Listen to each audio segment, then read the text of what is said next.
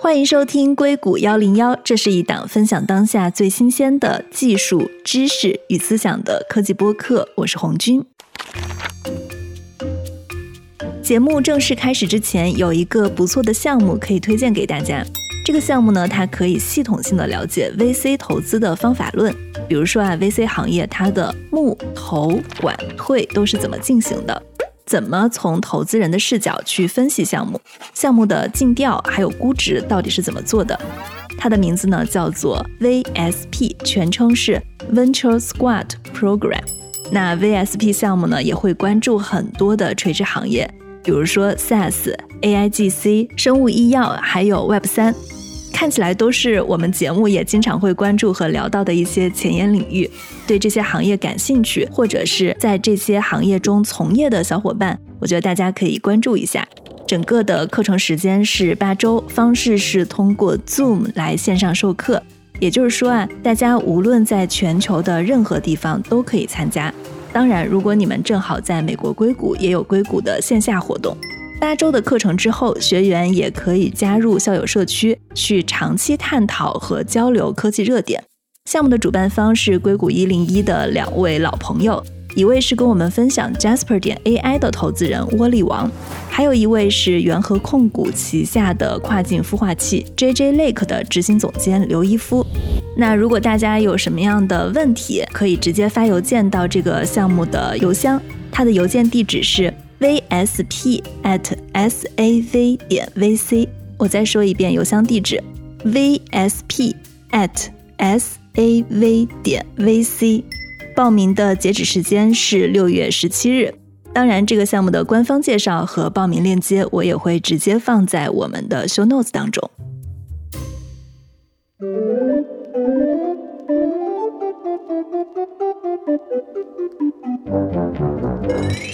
这期节目呢，我们来解读一下五月初的巴菲特股东大会。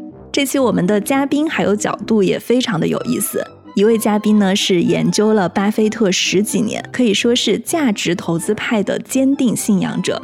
那另一位呢也是木头姐的前同事，木头姐 Cassie Wood 后来也创建了红极一时的 ARK 基金，被大家看成是风格比较激进的成长股派的投资人。我很好奇啊，把这几位投资理念完全不同的几位投资人放在一起，他们会去怎么样看待巴菲特？哎，没错，他们真的吵起来了。幸好我们还有一位中间派。那接下来就请收听硅谷幺零幺主持人陈倩与三位华尔街从业者的交流。首先，本期的硅谷幺零幺播客请到了 Charlie Tian。田策产博士，他是美国价值投资网站 GuruFocus.com 的创始人，也是追踪巴菲特很多年的价值投资专家。田博士跟我们介绍一下自己，也跟听众们打个招呼吧。嗨，大家好，很高兴再与大家见面。像陈倩介绍的，我是 GuruFocus 的创始人。我二零零四年创立 GuruFocus，到现在已经十八年多了。我们的客户呢，注册用户也超过一百万。好的，欢迎田博士。同时呢，加入我们这期录制的还有刘庆东 Bruce，他是 Esoterica Capital 金融投资的首席执行官和首席投资官。欢迎 Bruce。谢谢陈倩，谢谢邀请我们参加这期节目。最后，今天加入我们的还有 Miles GL 资本管理公司创始人兼基金经理刘古燕。嗨，大家好，我们是一个在纽约的投资全球科技公司的一家对冲基金。好的，感谢三位来到我们今天的节目。首先，我知道田博士和古燕今年都去到了巴菲特年会的现场，我还去参加了田博士的晚宴哈。田博士，我觉得你是很多年都来巴菲特的年会了，你觉得今年的年会对你来说有什么样的感想？我去了很多年了，对我至少去过十年，我已经记不清我去过多少年了。但是今年其实有点特殊，因为我连着三年没有去，因为疫情的原因啊。前三年都是在呃视频里边参加的。今年呢，还其实有点吃惊，因为前几年，尤其是去年参加的时候，在视频里面感觉巴老和芒老真的是老了，他们说话呢都喘气，好像喘的比较厉害，说话就比较慢。早年的时候呢，我们去那时候没有视频同时播，然后呢，当时我们就要自己记笔记，但是他们说话说的特别快，记笔记根本来不及。而现在呢，就比较容易了，因为他说的话真的是慢多了。但今年我就感觉他们好像比去年还快一些，感觉精神头儿变得更好了，而且呢，非常的幽默，回答问题还是非常的幽默，这点印象真的是很深。同时呢，又给大家提供了很多建议啊，让我从无论是投资方面和人生方面都得到很多启发。好的，那待会儿我们就详细来说一说，你觉得哪些的金句，还有哪些的点给你启发很深哈？古燕，我也知道你是巴菲特年会的常客了，今年参会有什么感受？的确也是很久没有去了，这是我第三次去参加年会，我是一七年、一九年和今年。也是隔了整个疫情，对我来说更多的是像一个价值投资界的一些别的投资者的朋友，大家一起的一个聚会。那我同时呢，我们会有很多这个领域的朋友，可能呃，因为我在纽约，有些可能朋友在达拉斯啦，在西雅图啊，或者在别的地方，可能平时也见不到。那么这也是全球一些比较有相似观念的一些投资者的一次聚会。除了这个主题活动，有很多 side event，就像田博士的 Guru Focus 的这个活动也办得非常好。除此之外，我以前会跟他们打打牌，但今年因为是疫情之后，也就没有这个机会了。对，我记得以前还有打乒乓球啦，然后打桥牌，经常大家还有各种各样的，你刚才说的 side events，各种各样的活动里面还见得到巴菲特的身影。但是今年好像全都取消了。对，有没有解释一下为什么把这个活动取消呢？没有解释。其实，在疫情之前，一九年那时候有些活动都已经没有了。在早年我去的时候，他会打乒乓球，和当时有一个非常有名的中国小姑娘，忘了名字了，华人小姑娘，她和她的爸爸一起和巴菲特和比尔盖茨打球。但是在一九年、一八年应该都没有了，因为我觉得毕竟还是年岁比较老，而且芒格先生以前见的时候，他可以自己走到台上去，现在基本上都是要推着轮椅啊这种状态。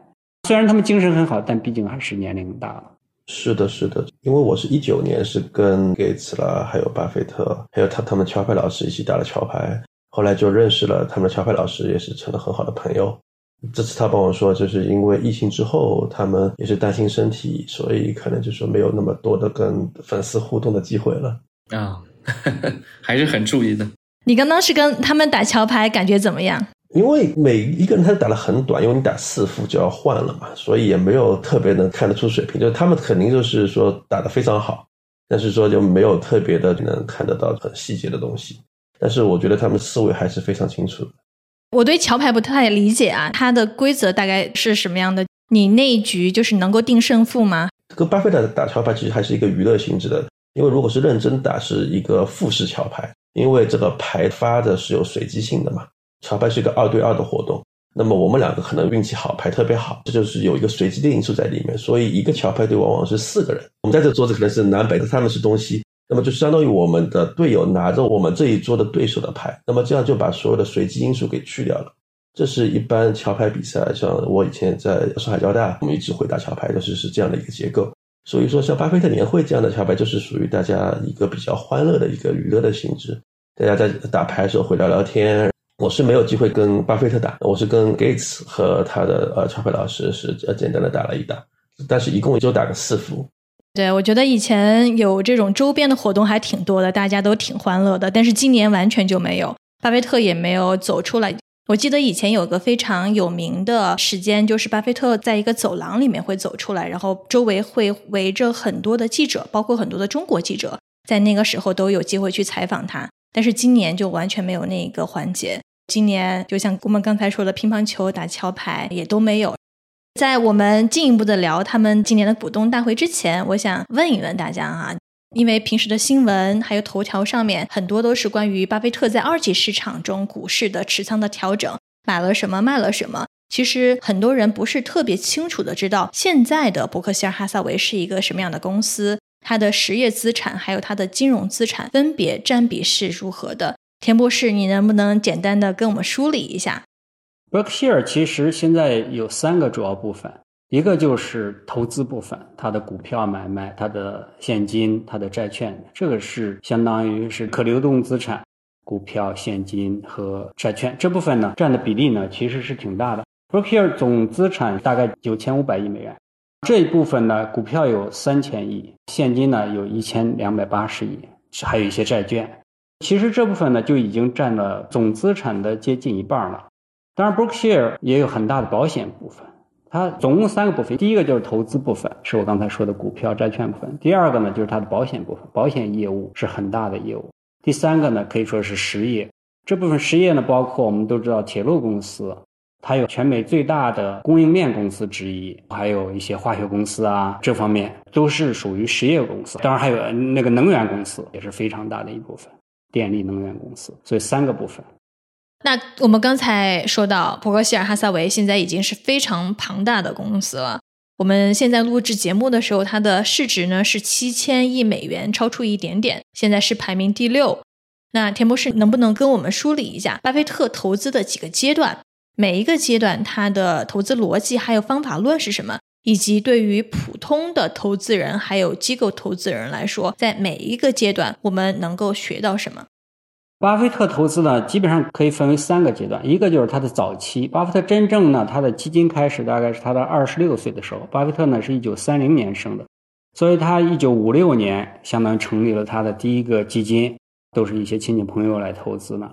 这个投资呢持续到了大概一九七零年左右，一九六九年这个阶段呢，他获得了非常高的回报。当时他的回报大概平均一年百分之三十，而市场呢回报大概只有百分之七点几。所以呢，比市场呢跑赢了非常多。他那时候就已经变得非常有钱了，非常富有了。这是他基本上是在独立自己经营一个基金，类似那么一个阶段。第二个阶段呢，就相当于他把 Berkshire 买，在一九六五年把 Berkshire 买了以后呢，他就慢慢的转向了用 Berkshire 作为一个载体来投资。真正呢做的开始比较影响大的时候呢，就大概是一九七零年左右。七零年起到二零零零年这三十年，这三十年他做了一些特殊的事情，就是他开始买保险公司。一九七零年开始买保险公司，而保险公司呢占的比例呢越来越大。而保险公司我们都知道，他特别喜欢那个叫保险浮动资金，特别喜欢这个。这个相当于对他来说呢是一个免费的钱，而从投资的角度讲，实际上相当于一个杠杆一样，但这个杠杆又没有风险。所以呢，通过这个方法呢，它的投资回报呢，相当于扩大了很多。在一九七零年到二零零年期间呢，它的回报是平均百分之二十八，而市场呢大概只有百分之十点几，也是远远高于市场。二零零零年以后呢，它也是钱越来越多，做保险这方面呢，已经就好像受的限制很大了，或者保险和买股票投资，它受的限制很大了，它开始呢就慢慢转向了实业。表现的就二零零年呢，就买了现在叫伯克希尔能源公司，然后二零一零年呢买了铁路公司，所以呢这实业部分呢占的越来越大，比例越来越高。如果我们看它的总资产的话呢，在二零零年的时候，那个实业部分呢这部分资产只占这个总资产的。百分之二左右，这个相当于厂房啊、固定资产啊这些东西、设备啊，只占百分之二左右。但现在呢，已经占百分之二十了。所以从二零零年以后，它的实业部分呢占的比例越来越高。但我们同时看到呢，它这个实业呢，就是相当于二零零年以前呢，伯克希尔是一个轻资产公司，就它没有多少固定资产。但二零零零年以后呢，慢慢的就变成了相当于一个实业型的资产越来越重的一个公司，现在占百分之二十了。厂房设备占总资金的百分之二十，所以在这个同时呢，因为巴菲特总是用美股的股本的成长来看它的回报呢，因为实业资产越来越重，所以呢，美股总股本投资回报的回报率呢就相当于降低了。如果我们看过去十年，巴菲特的回报其实和大股市是差不多的，也是稍好一点，但没有好很多。但如果看过去二十年，它还是比市场呢好不少，大概好百分之五左右。就不像原来好的原来原来那么多了。一个原因，我觉得也是因为公司已经不是一个轻资产了。至于说每个阶段它的投资风格，早期呢，它主要是投两类公司，一个是高成长型，比如说盖科保险，它五十年代，它就一九五几年，它就喜欢这家公司，当时买美国运通也是喜欢的。但更多的投资呢是那种捡烟头式的，它叫捡烟屁股，就是这个东西是免费的，但还可以吸两口的烟屁股。那方面呢，它回报非常高。但他买盖科和当时美国运通呢，也得到非常的高的回报。这个方式呢，其实一直在持续，从一九六几年到二零零年以前，基本上都是这种方法。当然，二零年以前的时候呢，它那个保险给他带来的那个杠杆呢，提高了它的回报。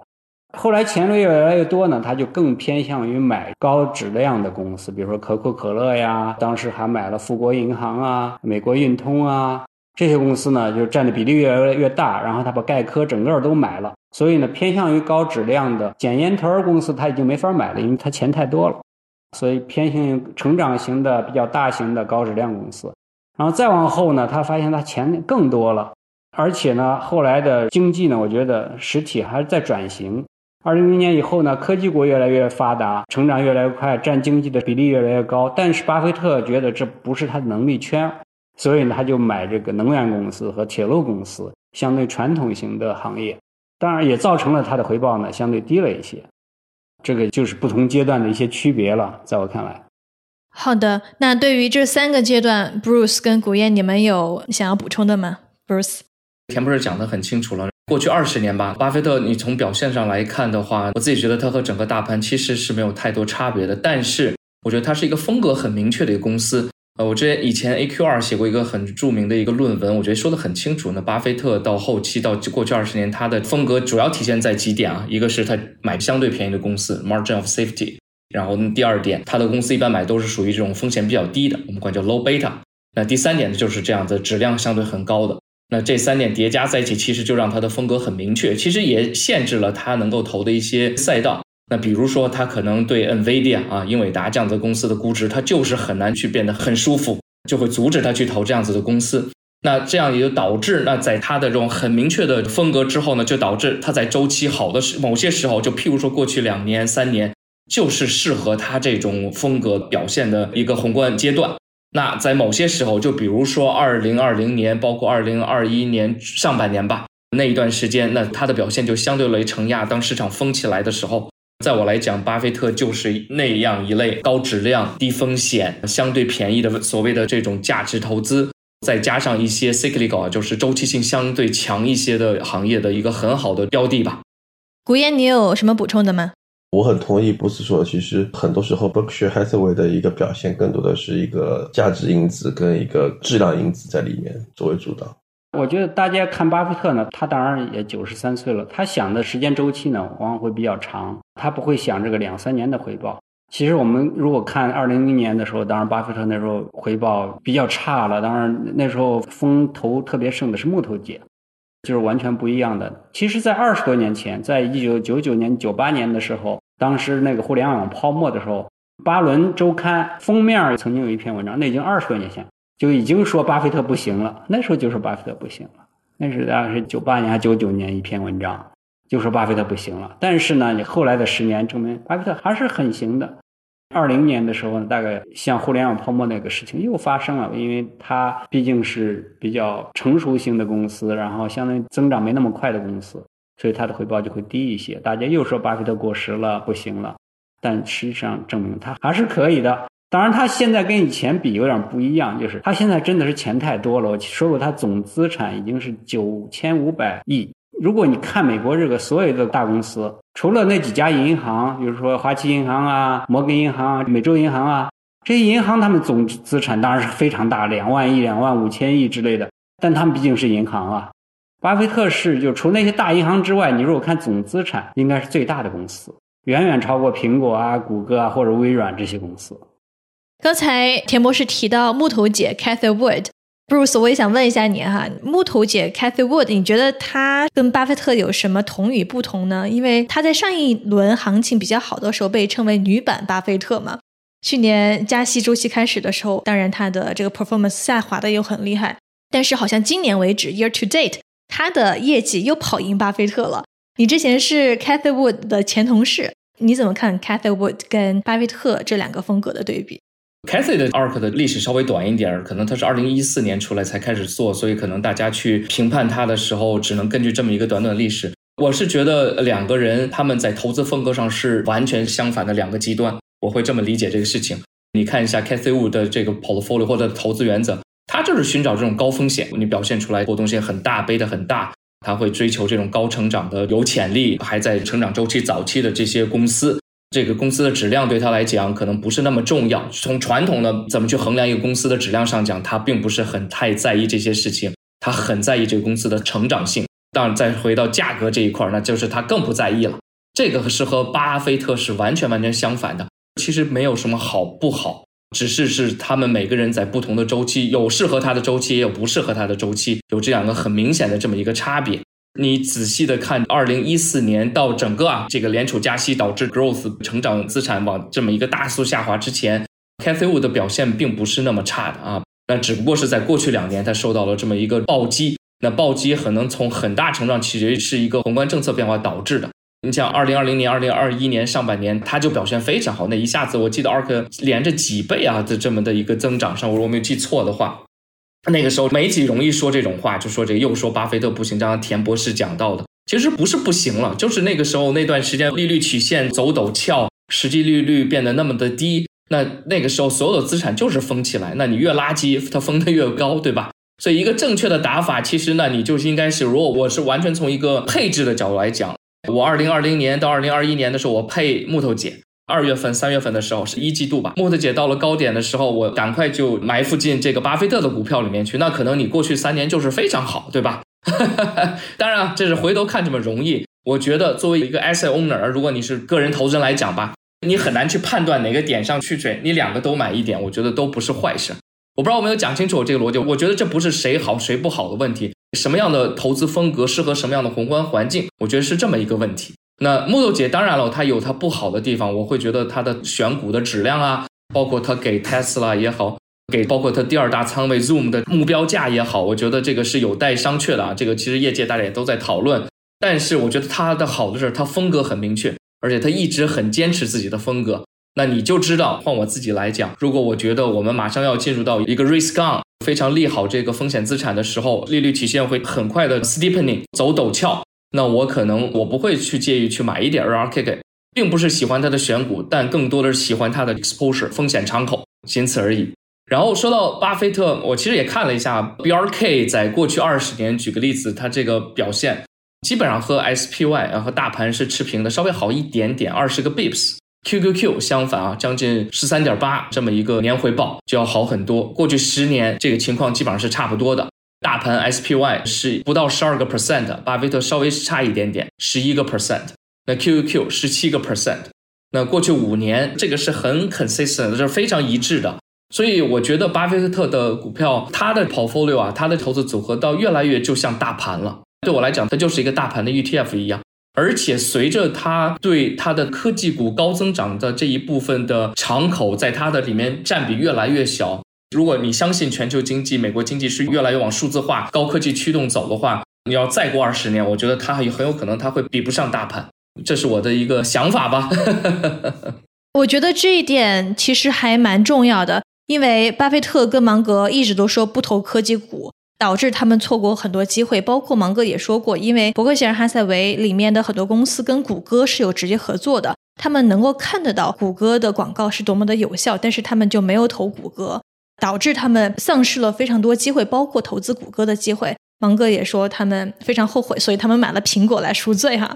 我们可以看到他们在所谓自己的护城河里面做到了极致，但是最近几年确实对他们来说，就像刚才 Bruce 说的，可投资的目标越来越少了。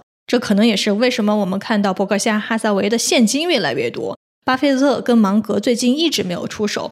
你们会不会觉得在自己能力圈之内能投资的标的越来越少，但是他们并没有试图去扩宽他们的能力圈？这其实是市场上对他们有批评声音的地方啊，特别是这次股东大会上有好几个问题是关于科技进展，还有人工智能 AI 的，但是我觉得他们的回答都不够让我满意吧，也不太准确，或者也没有太回答到点子上。你们怎么看？我是这么讲，我觉得改变一个投资公司的 DNA 是非常非常困难的一个事情。就是我刚才讲的，那巴菲特早期的时候，他也会投这种高成长性的 Geico，对吧？他以前最开始的，他就是一个高成长性的这么一个，你可以把它当成当今时代的 FinTech 金融科技公司，在他那个年代，它就是高成长性。但是到过去二十年里面，很明显他们是有很强的一个偏好吧，他就是喜欢这种质量高的，给你产生很强的现金流的这样子的公司，估值又不能太高。我觉得你让他去改变这个 DNA 就很难。哎，为什么能够选中苹果？就苹果 somehow 在某种程度上就容易去把它放到他们的框架里面去，Snowflake 就很难。当时他能买那么一点点 Snowflake，我觉得都是已经是超越他自己了。那你再说他去年买的这个 HP，我觉得首先从科技这个赛道上来讲，真正的科技投资者是很难去买 HP 的，也很难去买 IBM 的。呃，Oracle 可能会合一点，它属于我们管叫 legacy 啊，就老一代的科技公司。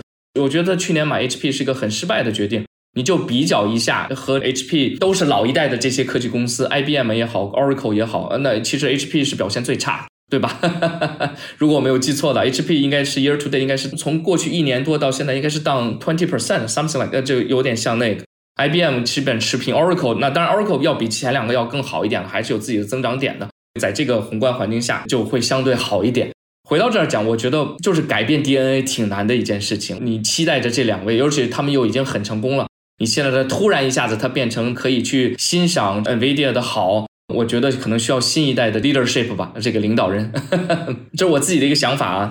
我觉得我挺同意这个 DNA 的说法，他们之所以能够成功，是因为他们有这个 DNA，他们现在跟不上，也是因为这个 DNA。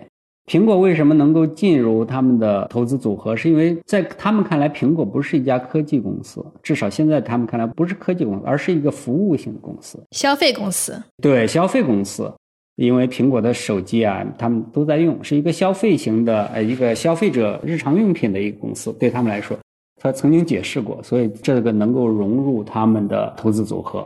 但其实你要说亚马逊啊，这些微软啊，这些呢，现在也都差不多类似。他们曾经也说过，他们很后悔没有投资微软，没有投资亚马逊。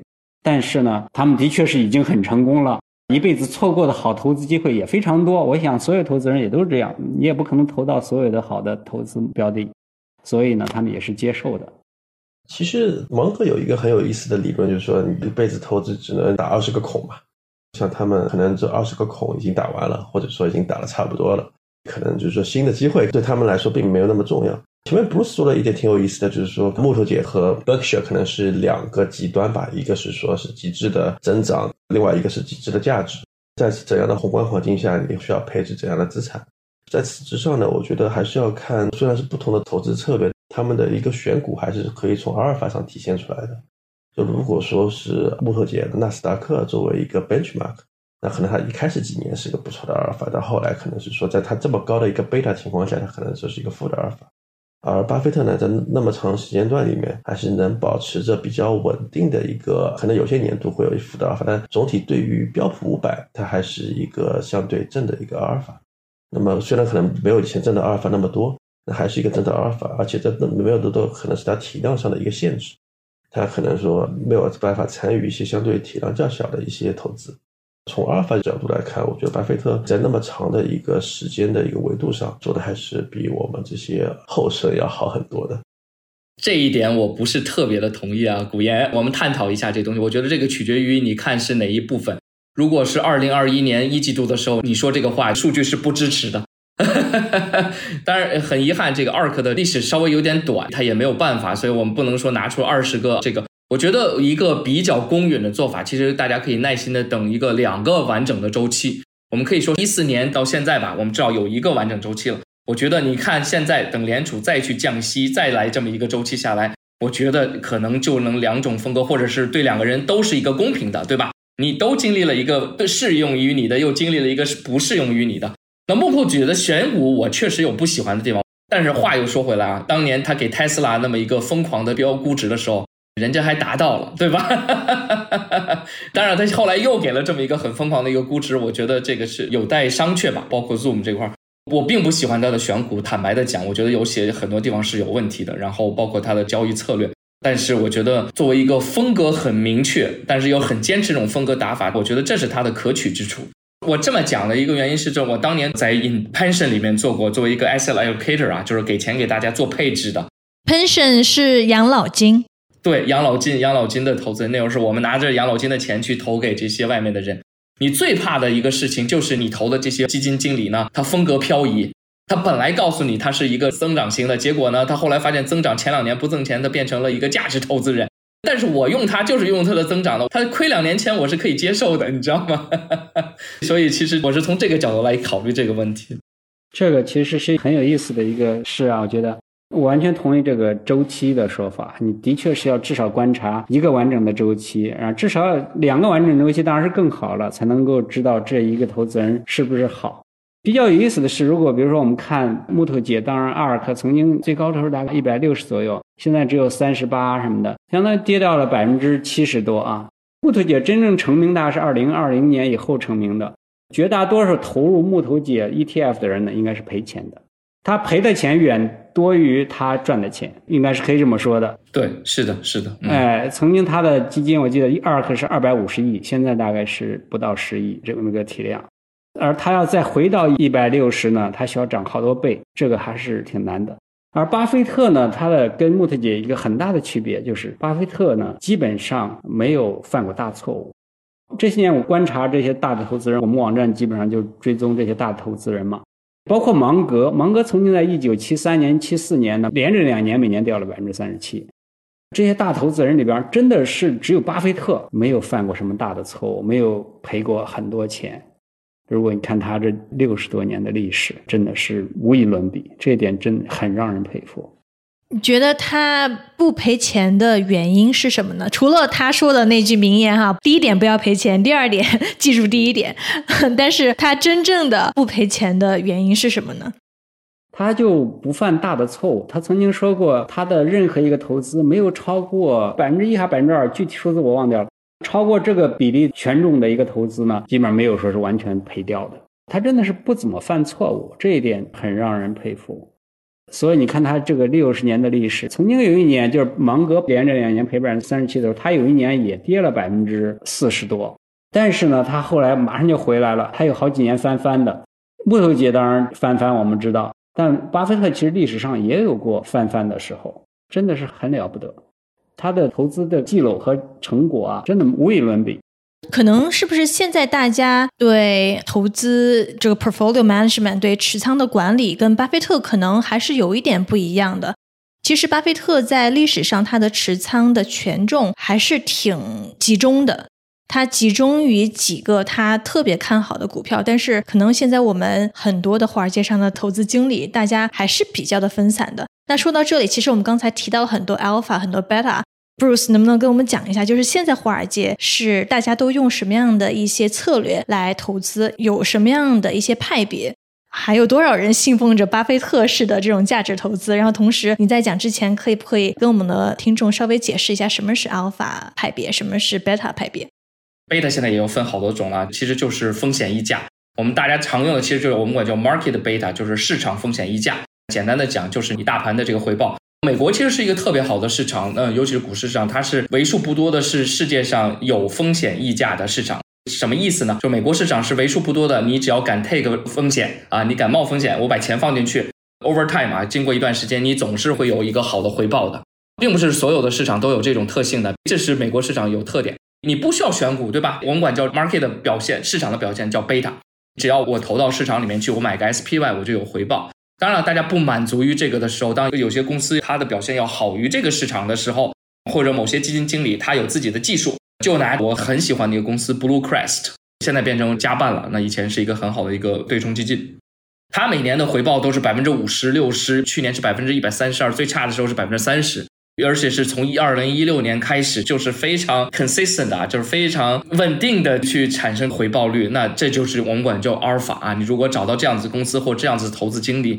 那就是你的能力或者说是运气，它给你带来了超额的回报，这就是贝塔和阿尔法。那我觉得其实市场也就像讲的，在华尔街上从资管的行业来讲，我觉得就是有的公司有的产品，它主要就是集中在我要给投资者提供更好的贝塔，有的呢就是我要给投资者提供更好的阿尔法。那大部分的人还是在提供贝塔的，坦白的讲，而且贝塔经过过去二十年的演变，以前就只有叫 market 贝塔，市场贝塔。那后来又有了因子贝塔，又有各种像因子贝塔。二十年前大家是把它当成阿尔法在看待的，那只不过呢，现在这个已经被完全的 disrupt 掉了。这些你很容易的去买到这种因子的贝塔。你可以看这些大的公募基金也好，现在有很多 ETF 也好，它就是给你提供这样子的一个大的贝塔。有些主动管理的公募基金，我觉得这块的对用户的价值贡献其实越来越小了。你就说我买一个 track 大盘 S M P 五百的这么一个大的公募基金，它每年有时候可以，有时候甚至都不可以 beat 大盘，那它对我的价值在哪里啊？我觉得这也是市场大家一直在争论的一个问题。我反倒会觉得，我简简单单买个 SPY，买个大盘的这个 ETF，远远好过我去，比如说这个 Alliance Bernstein 买一个它所谓的 track 大盘的这个主动管理的公募基金。Anyway，但市场上这还是很大的市场，有非常非常多的公司了，就是做这些产品。你不管它叫什么名字吧，它基本上就干的这个事情。有的这种公募基金，它可能叫 growth fund 啊，就是增长型的。那你可以很明显，它不仅仅是 track 大盘，它还是偏增长那一部分，所以它是 follow 那一部分的 beta。总的来讲，这是一大部分。后来还有一部分人专门说，我就给你 deliver，我就给你提供 alpha。比如说 Citadel 城堡基金，比如说 Point Seventy Two，比如说 Millennium 这些平台型的公募基金。那它的打法又很明确，它不允许你 take 这个 beta risk 的，它保持的是一个 market neutral，就是市场中性原则。如果我浪一个股票的话，我一定要求你把它里面的这个 market beta 呢 remove 掉，它就是要去 earn 这个所谓的 alpha。这个其实我会觉得，你想 earn 这个 alpha 呢，其实前提是你一定要有 leverage 啊。华尔街又出现另一类的这个资产管理公司，它就是为客户来提供阿尔法的。它希望去能够，我不给你提供贝塔，因为你可以很容易的从其他地方拿到贝塔，我就给你提供阿尔法。阿尔法这个东西呢，它是一个零和游戏，其实不是那么容易获得的，而且是相对来说贵的。所以说，就是为什么这些公司它收费又很贵。阿尔法的好处是说它相对稳定，如果你真的能够去给客户提供阿尔法，也能够产生好的阿尔法，它相对稳定，但是呢，它小。就说，如果你没有杠杆的话，可能阿尔法就是百分之零点几几几。所以呢，这类公司它的策略里面是需要高杠杆的，甚至是四倍，有的公司是三倍、四倍，有的公司四倍、五倍，它是用这种方法来给客户提供回报的。所以我觉得你从这角度来看的话，主要就是这两类，每一类里面又可能会有一点点细分。我会去这么看这个问题。巴菲特在这中间落在哪里？那很明显，我认为他就是给客户提供贝塔的。可能有一点点阿尔法，但是它主要的回报是来自于贝塔。我不同意这个说法。巴菲特明显是阿尔法，因为看很长周期嘛，你就看非常长的时间。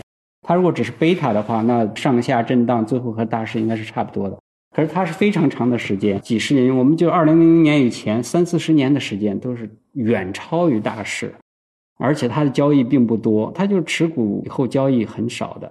所以呢，这个应该不是贝塔，肯定是阿尔法，这是我的看法。我们拿过去二十年嘛，我这边跑了一个数字啊，过去二十年举个例子，大盘跑了是九点七六的年回报，巴菲特是九点九五，你可以说它有一点点阿尔法。那 QQQ 呢是十三点八，我这边去跑了几个数字啊，我承认它早期的时候可能真的是产生了很多很多的阿尔法给客户的，但我们就从过去二十年来讲，或者从一九九六年来讲吧。因为我从 Bloomberg 上面来看到的这个数据，最早就到了一九九六年。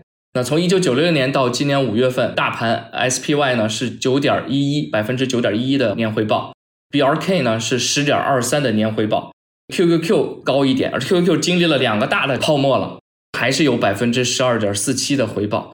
你和标普比，那它是要好一点，每年多一个 percent 百分之一的回报。那当然了，你说每年百分之一，这确实也不少。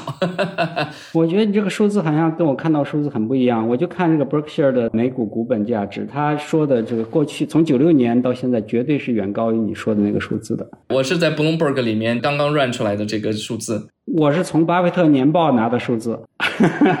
我的点其实刚才讲的，你可以 make 一个 point 啊，或者说一个点，就是说巴菲特他的回报很大一部分还是来自于市场贝塔嘛。拿这个 Citadel 来举个例子，它所有的回报里面是没有任何市场回市场上下里面，它没有从那里面去产生任何回报的。我觉得这是可能我想强调的一个点。那是不一样的，因为它那个 Citadel 它可能是市场完全是中性的，市场中性的一个，它把它对冲掉了。对对，嗯。但巴菲特他可以通过市场的变化，比如说在二零零八年的时候，他能够抓住机会投入很多钱，而市场害怕的时候，他能够投入很多钱。这个带来的回报，它是一种真正的回报，不管它是阿尔法还是贝塔，它是真正的投资人可以收益的回报。我做个合适了，我说两句，就说，如果说把所有的投资人看成一个光谱，在这个光谱上，在最右边可能是 Vanguard 啦、呃 BlackRock 啦那些做 ETF 的，他们纯粹提供贝塔，他们只收你一年五十个 bips，就是百分之零点五，甚至甚至更低，百分之零点二甚至更低。另外一头呢，可能就像 Bruce 说的那些 Citadel、Point Seventy，他们是市场中性，因子也是中性，他们提供了这个纯阿尔法，那么他们可能会收二二十。那么我觉得，无论是木头姐还是巴菲特，他们都在这个光谱的当中提供的，其实都是一个贝塔和阿尔法的一个混合物。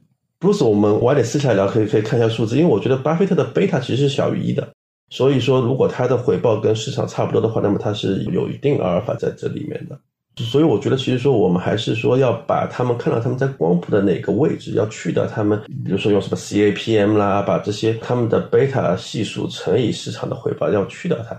还有说把一些 smart 贝塔，就像布鲁斯前面说，这些 smart 贝塔其实是一些非常廉价的一些贝塔，它是很容易就可以得到的，像价值、动量、大小盘这些 smart 贝塔其实是很便宜可以得到的。如果把市场贝塔跟这些 smart 贝塔通通去掉。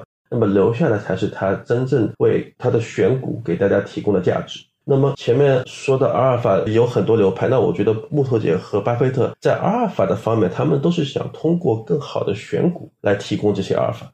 那么你选股的模式有很多种，有些可能是一个高增长的，有些可能是像巴菲特这样的一个价值。我们可能是更倾向于一种像老虎基金这样的一种，就是做深度研究的，对产品做的细致研究的。那你只要是阿尔法，就像前面不是说都是一个零和博弈，你赚的阿尔法肯定是别人亏的阿尔法。那么为什么在某一个时间维度上你比别人厉害？你的这个 edge，你的这个优势在哪里？这是很多阿尔法基金经理是一直想要去弄明白的事情。那么有可能是说，比如说量化的那些人，他们说模型更好啦，机器更快啦，等等是一方面，或者说你知道一些别人不知道的东西。那么，其实我们在这个行业很多时候都是在挖掘一些市场没有把它给定价进去的信息，这是一种；还有一种就是说，你的时间维度跟别人不一样。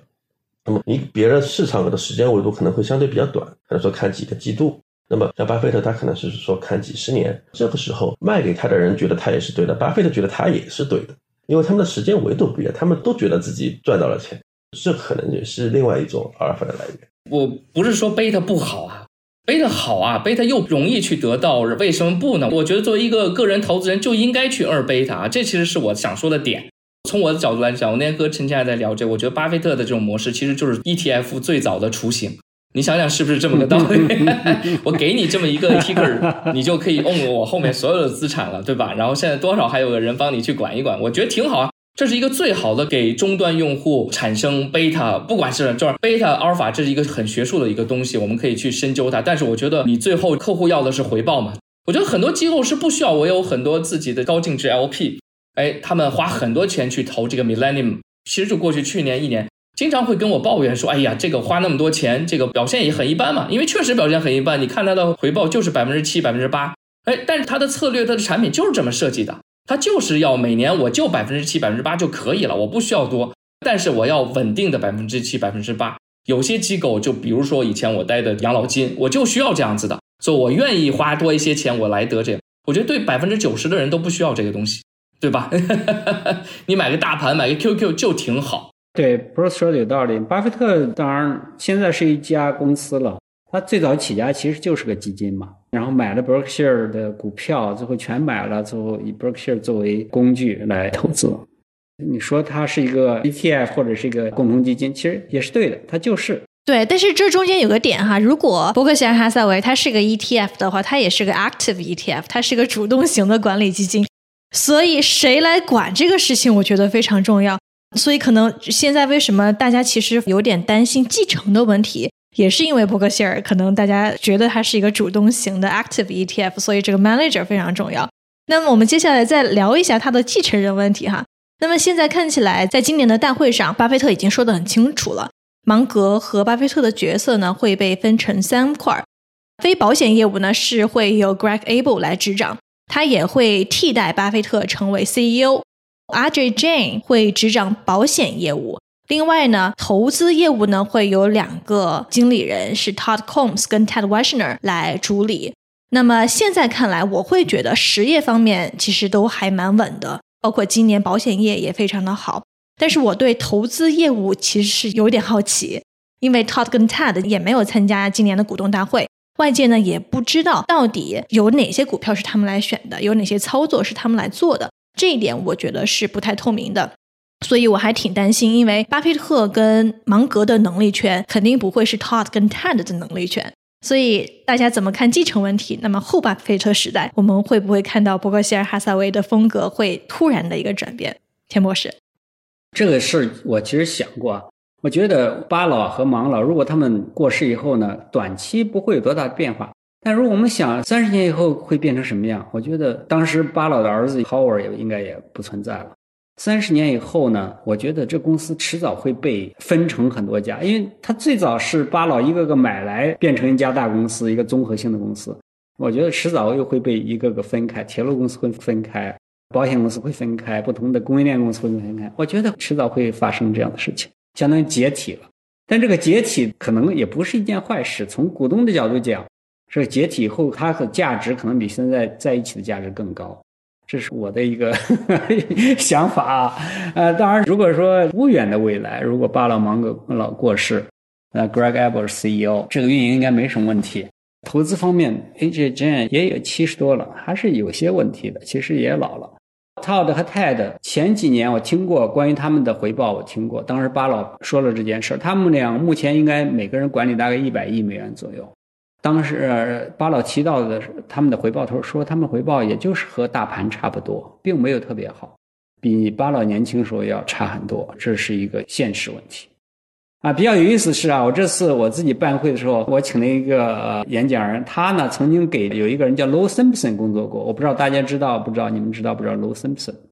他是以前这个盖科的投资管理人，盖科呢是 Berkshire 的一部分，所以这个 Low Simpson 曾经是被认为是巴老的继承人之一。但有意思的是呢，Low Simpson 已经去世了，八十五岁去世的，他已经去世了，而巴老呢还活着。现在 Tag and Todd 感觉还挺年轻的，我觉得可能最近的几个关于科技股的一些持仓，有可能是他们来提起的，或者他们来操作的。但是我觉得很大的一个不确定性，就是在后巴菲特时代，他们两个会怎么来操作伯克希尔哈撒韦的投资业务。就是刚才田博士也说，如果你把伯克希尔哈撒韦给拆分，比如说它的保险业跟投资部门拆掉的话。那就不是巴菲特他创立起来的护城河这么宽的一个商业模式了，因为巴菲特他就是靠着保险业的浮存金，让他有这么多的 cheap cash，有这么多很 leverage 的杠杆跟钱可以用嘛。如果你把这两块拆分的话，那它跟一个一般的资产管理公司加上一个分开的保险公司有什么区别呢？还是有一些区别了。如果你看巴老 Berkshire 现在的投资整体的组合，现在的股票我说了有三百亿。它的短期现金呢就一百二十多亿，这个投资保险那部分呢叫保险浮动资金呢大概是一千二百亿左右，所以呢现在保险那部分的这个浮动资金呢不像原来那么重要了。比如说我们看二零零年，当时呢 Berkshire 股票呢有三百七十亿，保险的那个浮动资金呢有二百七十亿，所以呢当时投的这个三百七十亿很大一部分是那个保险的浮动资金，而现在呢就比例没有那么大了。Berkshire 钱也是越来越多，再过一些年呢，这个保险的浮动资金可能就越来越不重要了。我觉得是这样。对，因为他们手里面的很多股票的派息，其实也能带来很多的现金。对，这是一个。另外，它因为现在有实业，实业带来很多现金流。对，那有没有可能以后的投资部分就不用人来管理的，就变成一个 passive ETF，就直接买美国大盘好了？也可能啊，因为他钱也是太多了。你现在几千亿的，加现金和这个股票和债券什么的，接五千亿也是钱太多了。本身这种体量，你要跑过大盘也是很难很难的。这就是我们今天的节目。本期节目不构成任何投资建议，投资有风险，入市需谨慎。因为这期节目的时间呢实在太长，所以我们把它分成了两期。那在下一期的节目中，我们还会去分享华尔街是如何看待今天的科技股，以及啊，现在我们所有人都认为我们在一个美股加息周期的末端，但是美股的走向真的会像大家所预料的那样吗？还有一句名言，应该是马克吐温说的，说是坑了你的不是你所不知道的东西，而是你认为绝对准确的东西。他这么说，就是说，如果大家都有这种共识，但实际上我其实挺担心的。一九八零年的时候，当时 Paul Volcker 他就加息，加到一节半节儿，哎，认为通胀下来了，下来了，然后就开始停止加息，甚至降息，然后通胀又重新上去了，最后不得不美国利息加到百分之二十左右。我们觉得熊市第一波是跌股指，第二波就是跌盈利嘛。所以估值这一波基本上已经跌了差不多了。那么另外就是说，盈利可能会在今年会有一个比较不太好的情况吧，可能会有一个衰退。如果大家有什么样的想法，欢迎给我们写评论、写留言。中国的听众可以通过苹果、小宇宙、喜马拉雅、蜻蜓 FM、荔枝 FM、网易云音乐、QQ 音乐来关注我们。特斯拉的车主还有未来的车主呢，也都可以在你们的车上直接搜索“硅谷一零一”。另外呢，有不少听众反馈呀，说不知道我们的新节目 Web 三一零一在哪里收听。中国的听众可以通过苹果播客和小宇宙来收听我们 Web 三的节目。同时，也有车主反馈，比如说在特斯拉的车上不太方便去收听 Web 三的节目。还有一个方法是，大家可以点特斯拉车上的蓝牙链接。所以你们可以用任何的 App 来去收听我们的节目。那海外的听众可以通过苹果播客、Google Podcast、Spotify 还有 Amazon Music 来收听我们。大家也可以在车上直接搜索到我们的节目。感谢大家的收听，谢谢。